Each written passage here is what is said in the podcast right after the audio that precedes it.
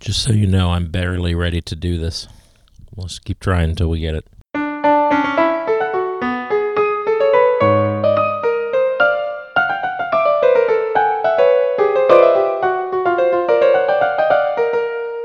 Well, hello and welcome back to another episode of Why Is This So Hard for You? I am still Derek. Still Curtis. Good. Jonathan has uh, evaporated. He's taken this off. He used some of his sick leave or his vacation leave, and he's gone. So we have the artist formerly known as Jonathan, or the podcaster known as Jonathan. The, the seat this morning is filled by our good friend from Monroe, Louisiana, Jarrod Richey. Welcome, Jarrod. Hey man, thanks for having me. Yeah, it is It's fun. so good to have you. So good to have you. Give us a little one and a half, two minute teaser on who you are, how we know each other, and just kind of what you do. I'm a musician, choir director. Um, I'm a Southern boy. Yes, found you his way up to Wichita ten years ago. Stayed with you and have been perpetually staying with you, and and s- infrequent trips ever since then. But we share a love of music, and and so that's what I'm doing here. Yeah, it's great to have you. We just when we knew that Jarrod was going to be in town, I was like, "Oh, we got to have you step on the podcast." And why is this so hard to get Jarrod on? So we're glad to you have made the trip over today to do this. Speaking of do this, guys, ready? I suppose. Let's do it. So, uh, as y'all know, see, I, I went southern there for you, for you. I, I appreciate it. Yeah, I, I was getting confused. Yeah, as you know, uh, as as we all know, we like to bring in a, a song each, um, and uh, everyone's heard this song, and we kind of have done some background listening and some reading and that sort of thing, and so we're ready to um, give some thoughts on the song. Why don't we let our guest start? What do you think, Curtis? I think right? that'd be great. Okay, great. So let's start with the actual song that uh, that Jarrod has brought in. I'm just gonna, I think I'm just gonna roll tape and we'll see what we get here. So without any further ado, okay, Jarrod, what do we have here? This is the one and only guilty, Randy Newman. Yep, Randy Newman. We're a long way from "You've Got a Friend in Me." You got that right. Although he follows the same sort of chord progression feel. Yeah, it's still that that uh, bluesy shuffle, Yep. Dixieland piano, Yeah, jazz blues cross. Okay, so what's what's lyrically what's going on in this song here? What's he? I love the uh, Oh. very dissonant from the bar. Oh yes, verses here. Well, what's going on lyrically in this song? What's he talking about? What's he getting at with the lyrics? oh this song is is uh, from a friend. it's amazing. Just the music with the lyrics. He's he's feeling bad. He's he's drunk. The music is like just the slosh but steady, and even the way he delivers, you know, his lyric "I'm guilty." It's kind of staggering in and staggering out. It's very well done, um, and it's in you know it's in what I like to call the, the melancholy blues 12/8 meter. Yeah, You know that that's typical. it's a drunk shuffle. Hey, that could be an album. that could be the drunk shuffle. the drunk shufflers. And does does Randy Newman deliver anything that he's ever done other in kind of drunken, kind of sloshy way? I mean.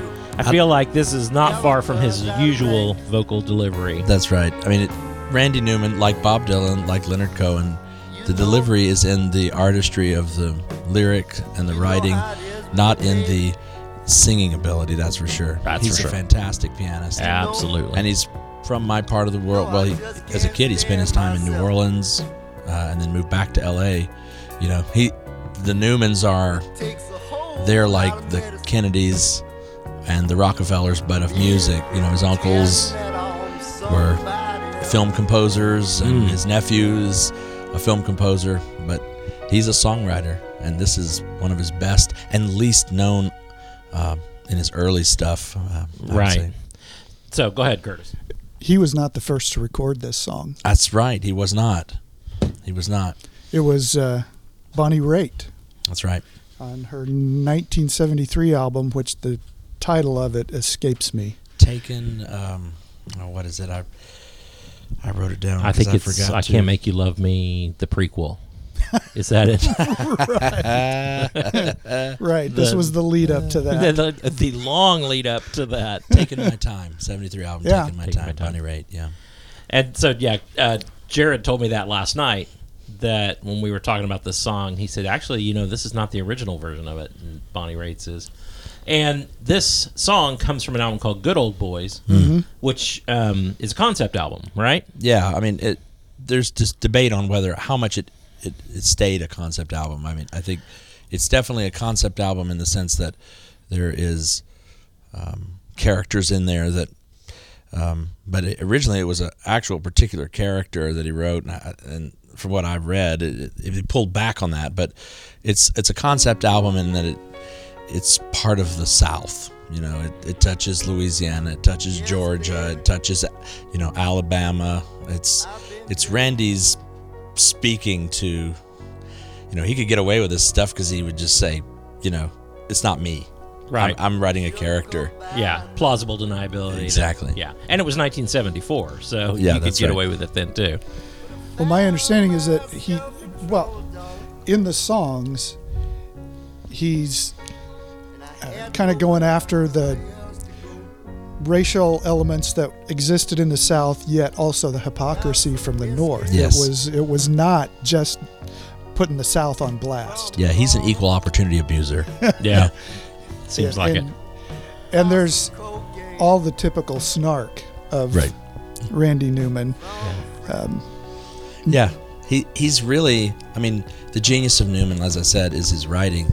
But as a Louisiana guy, I mean, you can hear the chords of New Orleans. You can hear the blues of New Orleans come out. You can hear the shuffles. You he he gives some barbs at you know LSU, you know my, my home state university, you know, on one of the other tracks on this album. I mean, this album, I, I think when it was released, it was released this song with the single. Um, I think a Naked Man was the other when it was released in a, in a, a combo there. But this is just a great album. I mean, this song is not going to be as as politically um, sharp and as crass as you know uh, Rednecks. That's probably what most people would know from that album. I love Marie off this album. You know, it's got some great players on the album. Right. Yeah, that. In fact, I was just looking at that: Glenn Frey, Don Henley, and Bernie Leadon. So we've got three sixths or three fifths of the Eagles Right. here. That's that was right. on one song, I think. Yeah. Uh, oh. Oh, I, I know Ry Cooder played with him on one song, but Yeah. maybe yeah, they sing backup vocals, maybe on a few. So maybe you've heard of Gladys Knight and the Pips. It's you know Randy Newman and the Eagles. Perfect. And then the thing I that blew me away: this album got to 36 on the Billboard 200. wow. Okay. So it went to Yeah. number. That's respectable. That's The, the thing that's funny about him, him singing with the Eagles is what perfectionists they were with their vocals, and he is not. he is not. Yeah. Actually, I think the probably the most well-known song on that album is the next cut.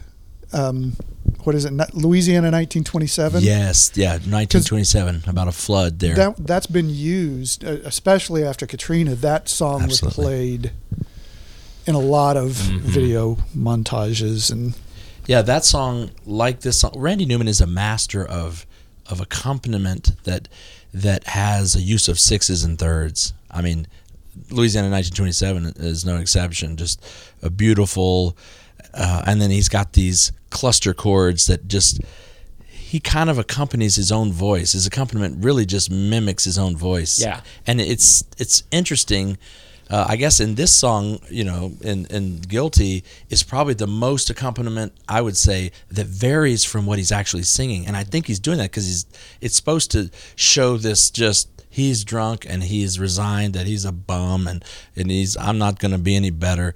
But most of Newman's stuff is just exquisite. He's a master of not putting too much in the accompaniment, and and whether it's Marie or whether it's Louisiana 1927 or, or some of the other tracks on this album.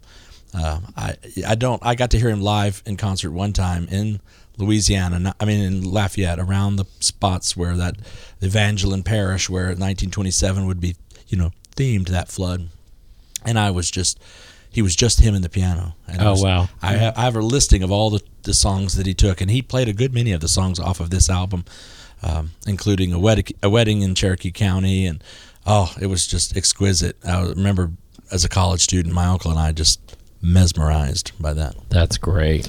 Well, you asked me if I'm a big Randy Newman fan. That's right.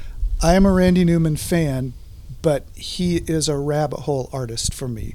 I'll go several months without listening to any of his stuff, and then so so you know you've started me on a rabbit hole now. Here I'm going to go back through his catalog and listen to a bunch of stuff.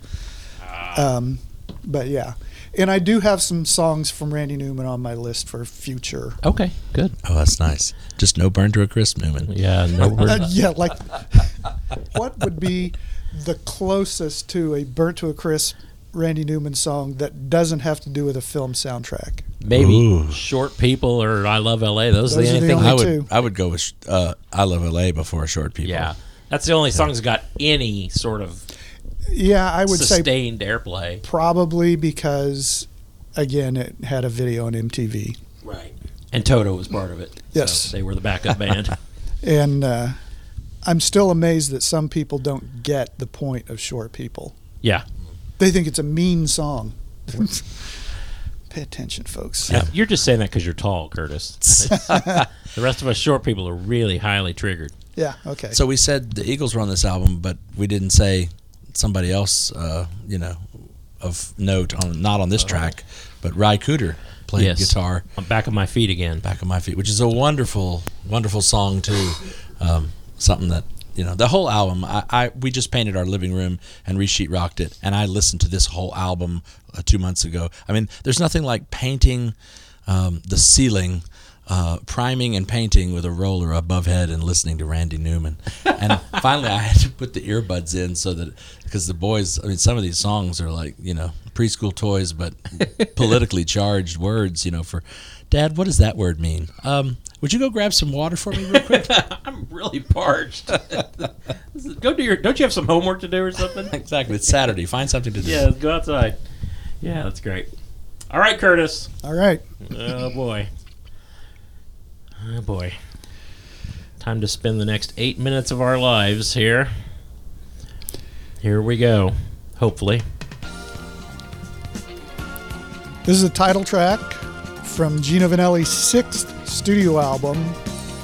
The album only had one hit. I just want to stop. I just want to stop, and it had two minor hits Okay. This was not a minor hit. No.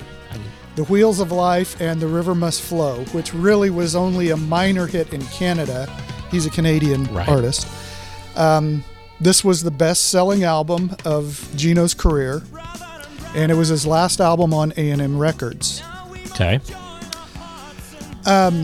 even though his name's on the album, the band really is the the star of this song. So give us the band. Gino on lead vocals and synth, Joe Vannelli, his brother, on electric piano and synths, Joe Vannelli shows up on almost every Gino album, doesn't up he? until up until a point. right. Okay. And then a young guitarist named Carlos Rios, Yep. Jimmy Haslip on bass, who, of course, I've got a list of who he's played with.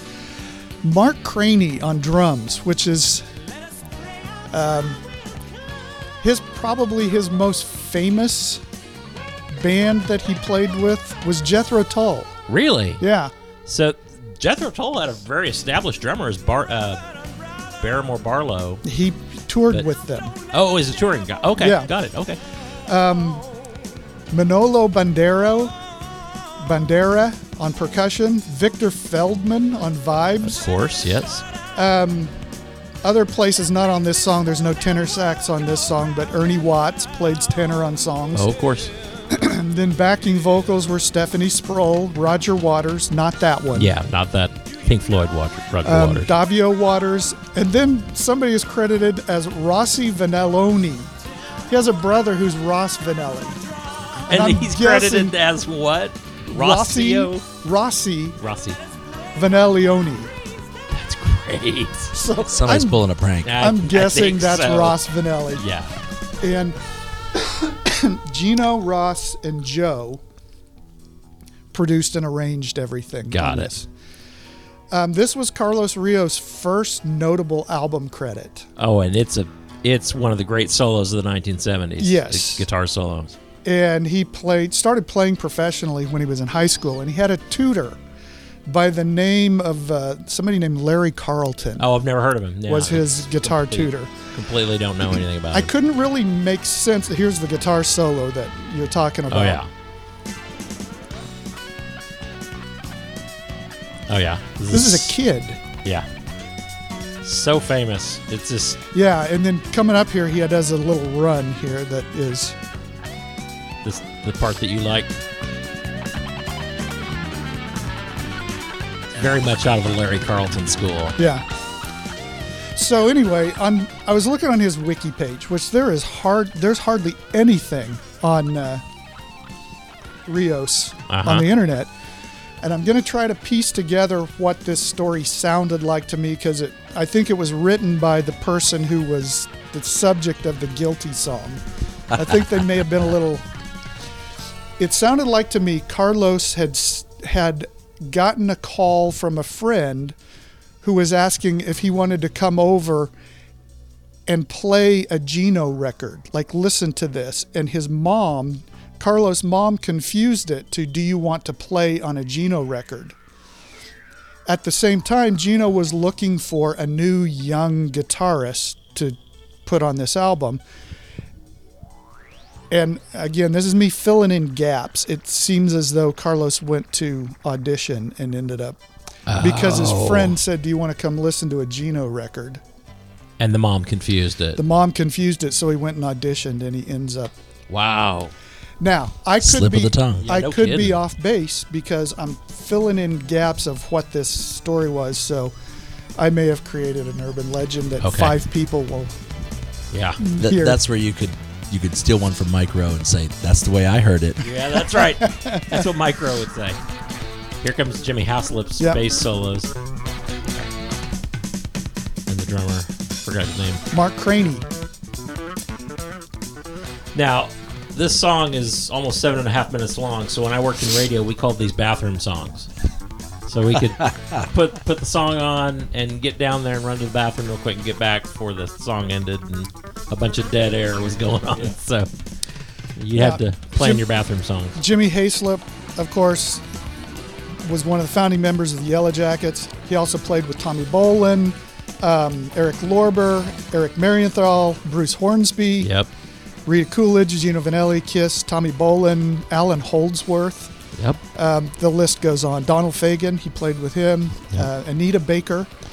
Wow. And then Mark Craney uh, also played with Tommy Bolin. He played with Jean-Luc Ponty. Oh wow, really? Yeah. And then it, on two albums, he played with Have to be early Ponty albums. Well, how early were Ponty's albums? Because this was Seven- 76, and this was his first. oh, okay. So, okay, so later then. Yeah, I don't know. I don't know when that would have been. And then, of course, also I said mentioned he played with Jethro Tull and Eric Burdon. Okay, So got it. now lyrically, this song is there's nothing to talk about. This is just the brotherhood of man, love one another, be good. You Yeah. know, it's it's there's no clever turn of phrase anywhere in here. It's just. Uh, but that's not what, for me, it could be singing about. You know, Call call us for your home repair. yeah, call. Singing Cool. from the phone book. Yeah, yeah. yeah. I love the the vocal techni- technical stuff here, and I also love how the the beat is obscured. You know, in the sense that it's it's not just cookie cutter rhythm section.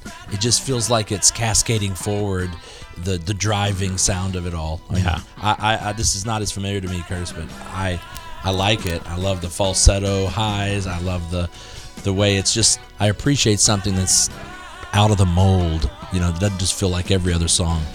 And Gino had hits. I mean, he had legit hits. Of course, I just want to stop was a hit. What was the other Gino Vannelli hit? Uh, living inside myself. Living inside myself. That's right. That's right. So those were the two hits. and his hits were almost always ballads. yeah. And how old is Gino now? Um, mid seventies. And still singing He sounds like this now. because he has cared for his voice. He's regularly had a teacher, and so he regularly cares for his voice. He's very, well, from what I understand, very meticulous with his instrument. So he Yes. really, it's he realizes it's his livelihood, it's his meal ticket, and he takes care of his voice. So he still sings these songs in these original keys. Do you know the story of how he got his break? I don't. He and Ross were. Oh, Rossi. I'm sorry, not Ross. Joe. Okay, Joe. I've got Ross on the head because of Rossi. Rossi. They were uh, sharing an apartment, trying to play music, couldn't get a break anywhere, and so, and of course, at that time, everybody would send demos. Couldn't get any response anywhere, so he stalked Herb Alpert outside the A and M studios nice. sat there for hours in his car and then saw him come out of the office, ran past the security guard and stopped him and said, Please listen to this. Accosted Herb Alpert. How about that? Wow. And, you know, despite how the security guard was, you know, probably quite Freaked upset. Yeah. He said, Herb, the first thing he said was, Herb, I love the way you play your trumpet out of tune on Rise. and then he was would you please listen to this? And that, and he did listen to it and he got a record contract out of it. So, Wow. So the takeaway from that is always try to run past security guards to get at high bigwig. right. that's uh, always a good okay. idea. That's that's a good thing. That's that's good mo. Okay, so that's brother to brother. Thanks for I I knew you would bring that one in, so I was like, I, that's a matter of time before he brings in some Gino Vannelli. So okay, I guess it's my turn. So um, let's let's pull it up here and see what we got.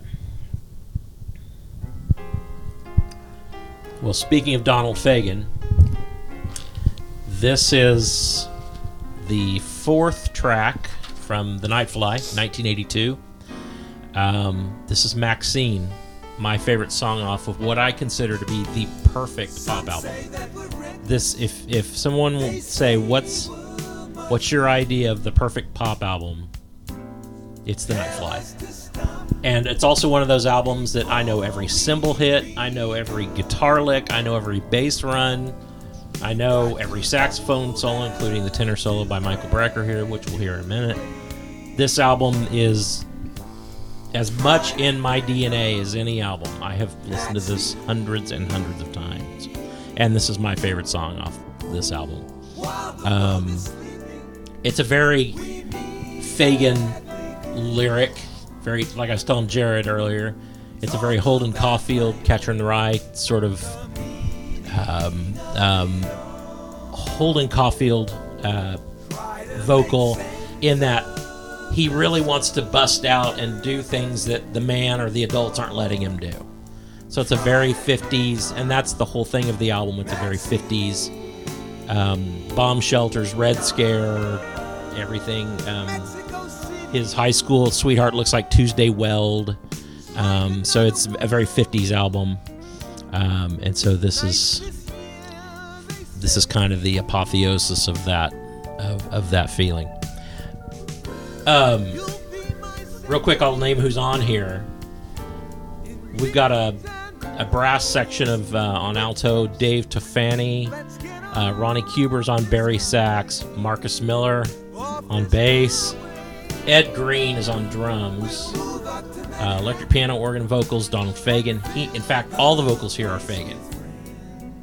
All those thick jazz harmonies are Donald. That's it. There's no other singers on here. Euphonium is Dave Bargeron, uh, flugelhorn Randy Brecker, uh, guitar Larry Carlton, Greg Phillinganes is on piano, and just in time to hear uh, Michael Brecker, the late great Michael Brecker's tenor solo, which begins right here. So that's that's Michael.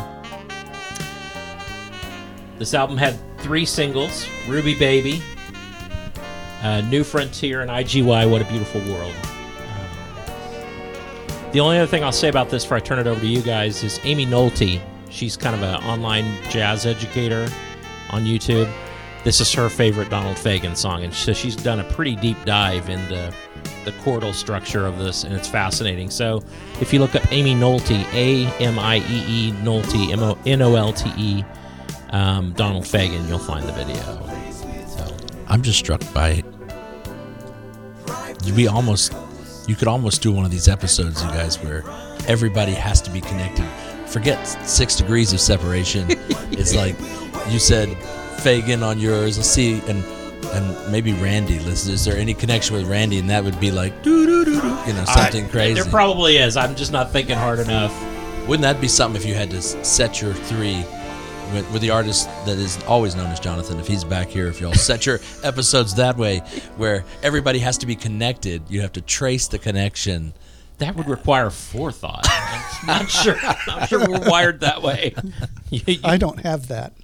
I do love the harmonies though. Back at the, uh, I think that's great. Uh, this is also I'm, I'm not as familiar as, so this is going to be you know, yeah. um, but yeah, it's it's it's just it's a jazz harmony for sure. And there's something about harmonizing with yourself that feels artificial, but but it's kind of mesmerizing. Yeah. you know, like when That's a great way to put it. That's yeah. you know, you, you when most time when you harmonize, it's somebody else's voice and their voice color, and it's different. But when it's your own voice, it just kind of you can't. s- This is mesmerizing. It's weird. Lack of a better word. Yeah. And of course, as as is my case, I always pull stuff, something. I've got the hard copy, so my CD copy, my very well worn copy of the Nightfly, right there. My album copy of that was very well worn. Yes, it was. Yes, it And- was. I'm feeling very small compared to you two guys. Album, CD here. Uh, I uh, just saw an, an interview with Steve Lukather. Uh, Rick Beato just posted an interview of his, Uh-huh. and he mentioned Nightfly. As Steve Lukather said, this is one of his Desert Island yeah, albums. Absolutely, me too. My last thing I'll say about Maxine. Back in the day, I bought Brian Sweet's kind of um, auto or biography of Steely Dan, just called Steely Dan. And from that, Brian Sweet writes about the Nightfly. And he says during the recording of one song, Ed Green played drums on a track which Fagen didn't think was working. But he loved Green's drum track so much that he took the tape away and eventually came back with a new song and lyrics, Maxine, totally rewritten around the old song's drum track. So he loved Ed Green's drum performance, and that's all he kept from that old song and wrote Maxine around the drum track. Hmm. And this is 1982, so this is pre DAW, this is pre Logic, Pro Tools, anything like that. Even with his limited experience at that stage, uh, Daniel Lazerus was amazed by the dedication which Fagen put into rewriting that song. Maxine dealt with an extremely idealized version of high school romance. The ordeals of growing up in the remote suburbs and seeking any form of escape, be it through fantasy or love. Fagen said that he was a crooner. Um, I think that basically that's basically the way my voice sounds over lots of changes and confirmed um, that the rich chordal backdrop of both Maxine and Ruby Baby were takes on typical four and five part harmony of the period. So that's kind of an interesting little tidbit that they were working on a song. Song wasn't working, but man, I really love that drum track. So I'm going to keep that. And then I'm going to completely just put something together around that drum track. So that's kind of the genesis of Maxine. So I know this is probably one of your Desert Island discs too, right? Absolutely. Yeah, that's what I thought. That's what I thought. This is one of those that when Curtis and I were getting to know each other, we were like, "Oh yeah, we love Donald Yeah. Fagen and Steely Dan," and so that Yeah. was I, again, I, I, I'm like you. I know every cymbal hit and yeah, every, you know, every chord change Yep. that happens on that album. yeah. Okay, so it's time. I can't believe it's here. Um, it's time for um, our burn to a crisp segment. Now, I gave you a little. I gave you both a little bit of a tease that this is an. This is not an artist that I can't stand doing a song I can't stand. This is an artist I really like, so it's my turn to bring it in today. So you guys have no idea what's coming. This is an artist that I really like, and I know you really like. I'm pretty sure Jarrod would like too, but I know Curtis and I really like this artist. However, we're not here to listen to the songs that we really like by this guy. Not at this point in the. Uh, No. Well, in this segment right here, we're here to listen to something that is charred to a crisp. Yep. So, without further ado, I give you this.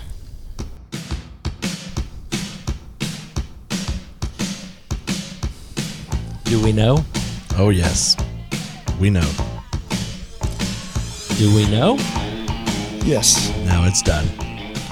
I don't like this whole era of well, this whole genre of his music. This is Kenny Loggins with the title track from the Footloose thing. Yeah. I wasn't a big fan of his uh, soundtrack stuff. Me neither. I don't like the song on Top Gun, playing with the boys. I liked the Caddyshack stuff, but Yeah. you know, I'm all right. Was all right, It's, it's got an energy to it that. but usually this is right. We Yeah. can't go to a wedding without them line dancing to this. This is in my part of the world. This is what they do.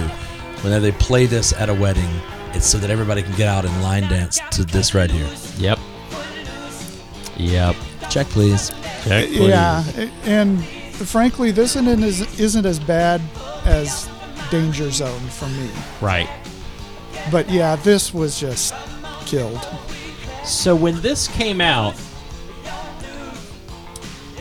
um, 85-ish probably.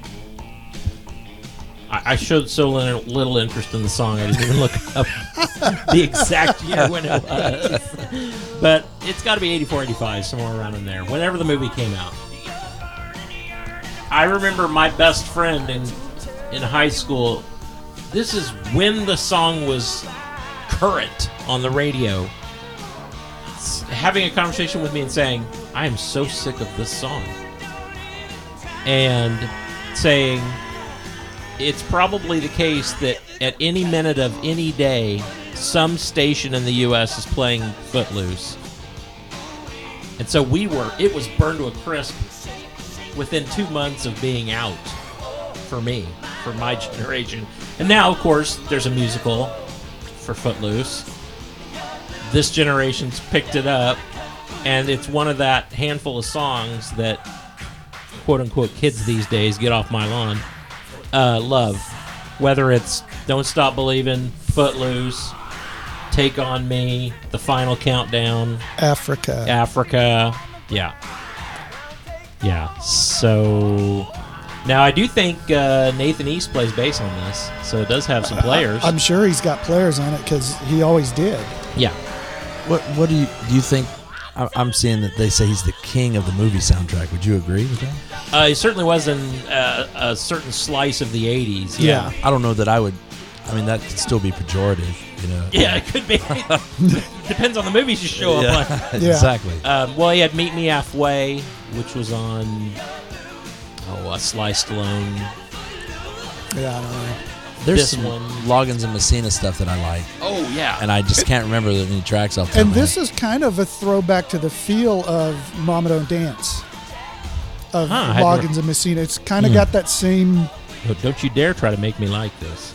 But if you go Burn back and listen to that song, it's got the same up tempo. And rhythmically, it's very similar. And this is the part I hate. This part. I, oh, I, I couldn't help but think when you said that somewhere in America this song is playing at any given time. It reminds me of um, what was it? Uh, a Prairie Home Companion, and uh, Garrison Keillor would say in one of his bits, at some point, at any time in America, someone is committing the crime of Shenandoah. The song Shenandoah. so you could make it a verb. Someone is committing footloose at some point. Yes. At, at any time in America. That is so true. That is so true. I honestly think for you, this one is more burnt because in '85, um, You were jazz snobbing at that time. I was point. jazz snobbing at that time. I was newly married. I wasn't as oh yeah. um, Another verb, jazz snobbing. Yes, you were jazz I- snobbing. I was not top 40 radio listening right. at that point. So I just didn't like the song. Yeah. I was a senior in high school, junior, senior in high school whenever this came out. So I was still in diapers. you were. Um, Jarrod's considerably younger than us. I'm going to say this was probably after um, the High Adventure album. Uh, I believe that's right. And High Adventure had that duet with Steve Perry, "Don't Yes. Fight It," which is great. I like that Mhm. one. Um, but, And, it, and if you listen to that song, it's almost a precursor to what he did here. and in what way? It- just, in the feel, Yeah. the, the tempo, the feel, yeah.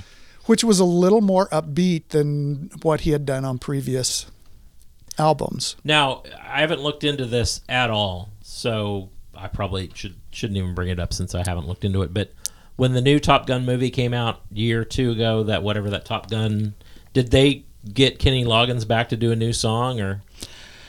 I watched it, but I don't Ah, recall. okay.